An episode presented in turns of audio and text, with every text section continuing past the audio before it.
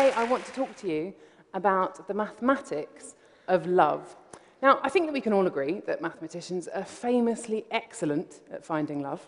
Um, but it's not just because of our dashing personalities, superior uh, conversational skills, and excellent pencil cases. Um, it's also because we've actually done an awful lot of work into the maths of how to find the perfect partner. Now, in my favourite paper on the subject, which is entitled uh, Why I Don't Have a Girlfriend, um, Peter Backus tries to rate his chances of finding love. Now, Peter's not a very greedy man. Of all of the available women in the UK, all Peter's looking for is somebody who lives near him, somebody the right age range, somebody with a university degree, somebody he's likely to get on well with, somebody who's likely to be attractive, somebody who's likely to find him attractive. and comes up with an estimate of 26 women in the whole of the UK. It's not looking very good, is it, Peter?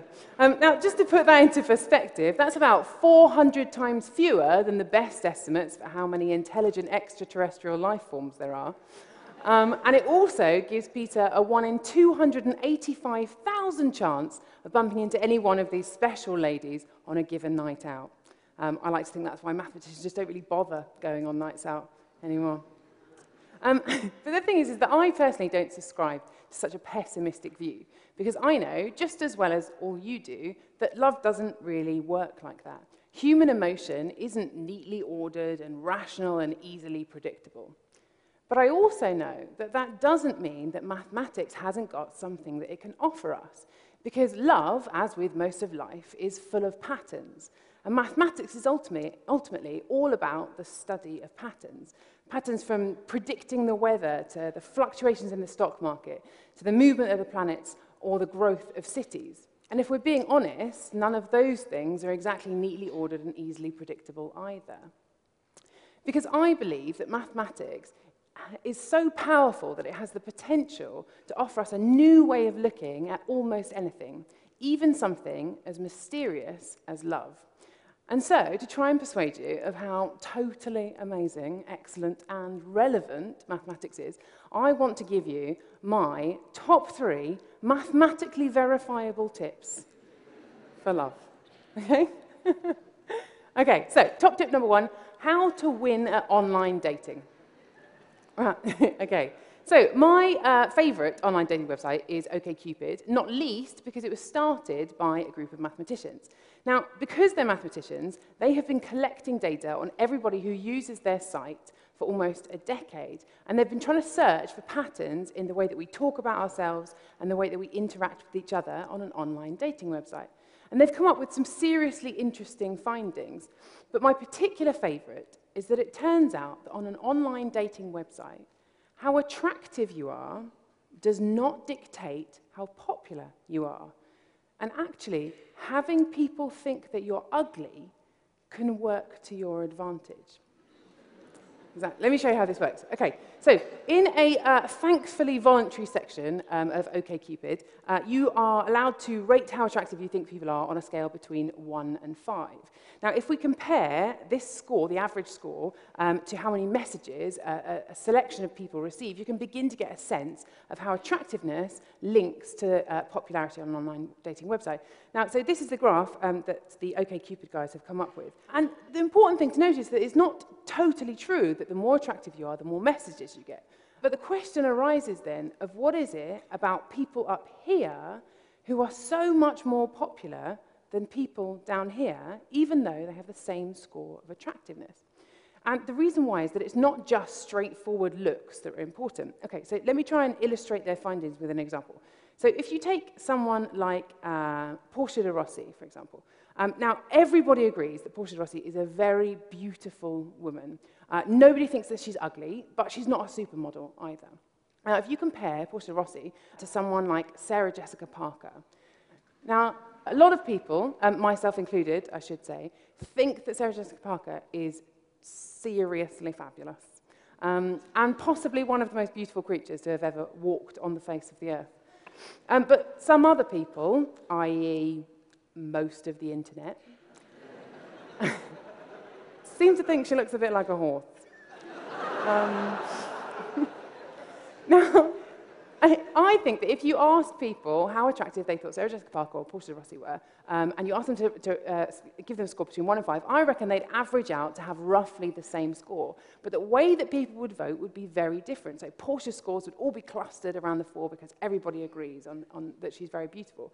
Whereas Sarah Jessica Parker completely divides opinion. There'd be a huge spread in her scores. And actually, it's this spread that counts, and it's this spread that makes you more popular on an online internet dating website. So what that means then is that if some people think that you're attractive, you're actually better off having some other people think that you're a massive minger. That's much better than everybody just thinking that you're the cute girl next door. Now, I think this begins to make a bit more sense when you think in terms of the people who are sending these messages. Um, so let's say that you think somebody's attractive, um, but you suspect that other people uh, won't necessarily be that interested. That means there's less competition for you, and it's an extra incentive for you to get in touch. Whereas compare that to if you think somebody's attractive, but you suspect that everybody's going to think they're attractive. Well, why would you bother humiliating yourself? Let's be honest.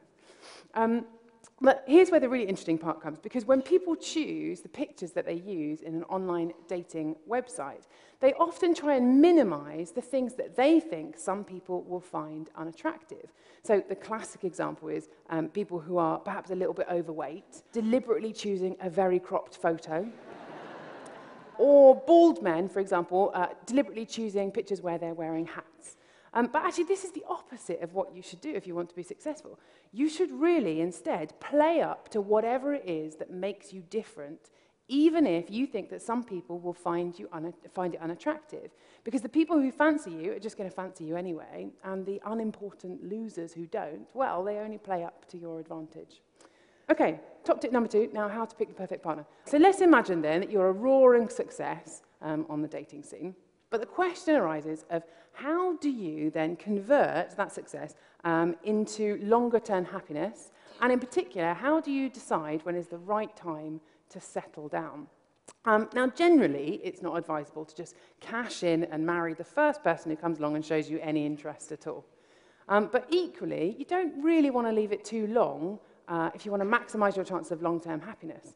As uh, my favorite author, um, Jane Austen, puts it, an unmarried woman of 7 and 20 can never hope to feel or inspire affection again.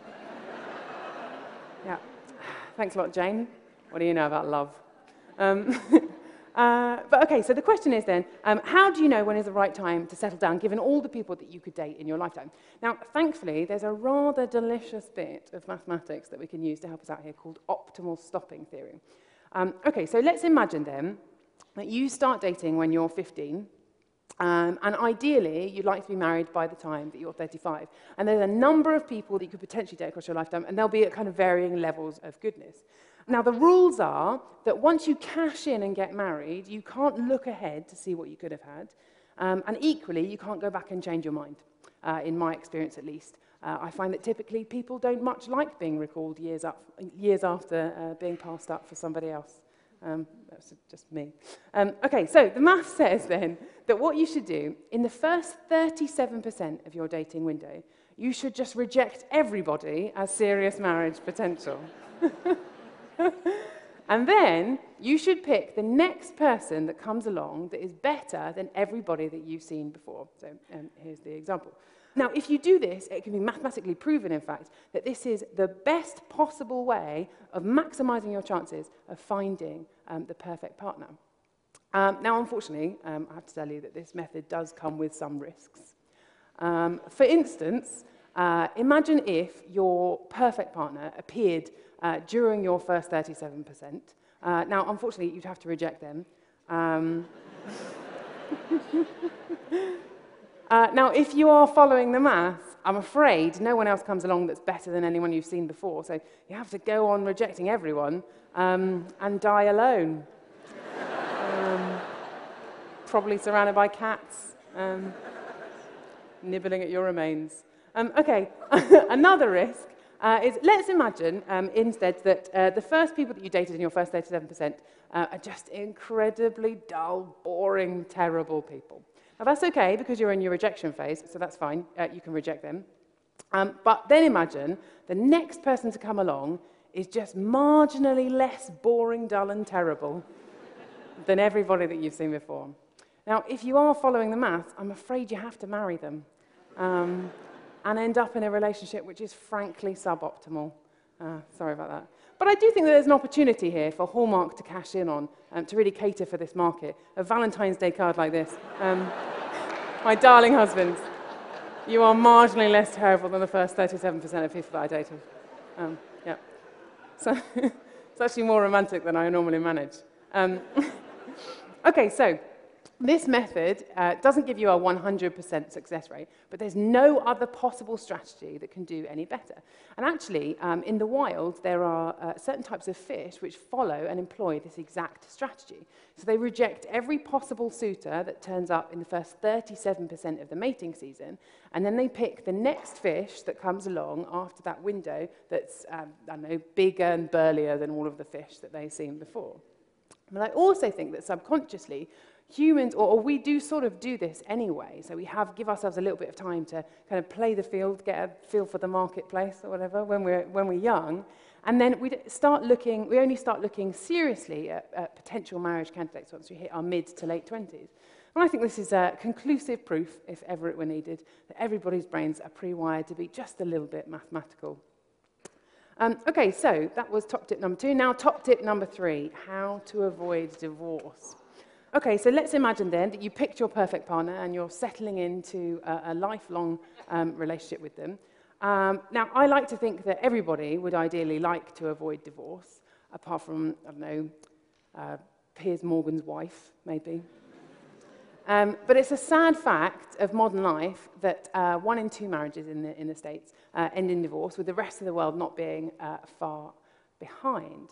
Um, now, you could be forgiven perhaps for thinking that the arguments that precede a, a marital breakup are not an ideal candidate for mathematical investigation. For one thing, it's very hard to know uh, what you should be measuring or what you should be quantifying. But this didn't stop um, a psychologist, uh, John Gottman, um, who, who did exactly that. And he observed, Gottman observed hundreds of couples um, having a conversation and recorded, well, everything you can think of. So he recorded what was said in the conversation, he recorded um, their skin conductivity, he recorded their facial expressions, their um, heart rates, their blood pressure, basically everything apart from whether or not the wife was actually always right. Um, which incidentally she totally is. So, um, But what Gottman found, what Gottman and his team found, was that one of the most important predictors for whether or not a couple were going to get divorced was how positive or negative each partner was being um, in the conversation. Now, couples that were very low risk scored a lot more positive points on Gottman's scale than negative, whereas uh, bad relationships, um, by which I mean probably going to get divorced, uh, they found themselves getting into a spiral of negativity. Now, just by using these very simple ideas, Gottman and his group uh, were able to predict whether a given couple was going to get divorced with a 90% accuracy. But it wasn't until he teamed up with the mathematician James Murray that they really started to understand what causes these negativity spirals and how they occur. And the results that they found, I think, are just incredibly, impressively uh, simple and interesting. Okay, so these equations, they predict how the wife or husband is going to respond in their next turn in the conversation, how positive or negative they're going to be. And these equations, they depend on um, the mood of the person when they're on their own, the mood of the person when they're with their partner, but most importantly, they depend on how much the husband and wife influence one another. Now, I think it's important to point out at this stage that these exact equations have also been shown to be perfectly able at describing what happens between two countries in an arms race. so that an arguing couple spiraling into negativity and teetering on the brink of divorce is actually mathematically equivalent to the beginning of a nuclear war. um, but the really important term in this equation is the influence that people have on one another, and in particular, something called the negativity threshold. Now, the negativity threshold um, you can think of as uh, how annoying the husband can be before the wife starts get really pissed off, basically, um, and vice versa. Now, I always thought that good marriages were about compromise and understanding um, and allowing the person to have space to be themselves. So I would have thought that perhaps the most successful relationships were ones where there was a really high negativity threshold, where couples let things go and only brought things up if they really were a big deal. But actually, the mathematics and subsequent findings by the team have shown that the exact opposite is true. The best couples or the most successful couples are the ones with a really low negativity threshold. These are the couples that don't let anything go unnoticed and allow each other some room to complain. These are the couples that are continually trying to repair their own relationship, um, that have a much more positive outlook on their marriage. Couples that don't let things go um, and couples that uh, don't let trivial things end up being a really big deal. Now, of course, um, it takes a, a bit more than just a, a low negativity threshold and uh, not compromising to, to have a successful relationship. Um, but I think that uh, it's, it's quite interesting to know that there is really mathematical evidence to say that you should never let the sun go down on your anger. Um, okay, so those are my top three tips of um, how maths can help you with uh, love and relationships. But I hope that aside from their use as tips, they also give you a little bit of insight into the power of mathematics. Because for me, equations and symbols aren't just um, a thing. They're a voice that speaks out about the incredible richness of nature and the startling simplicity in the patterns that twist and turn and warp and evolve all around us, from how the world works to how we behave.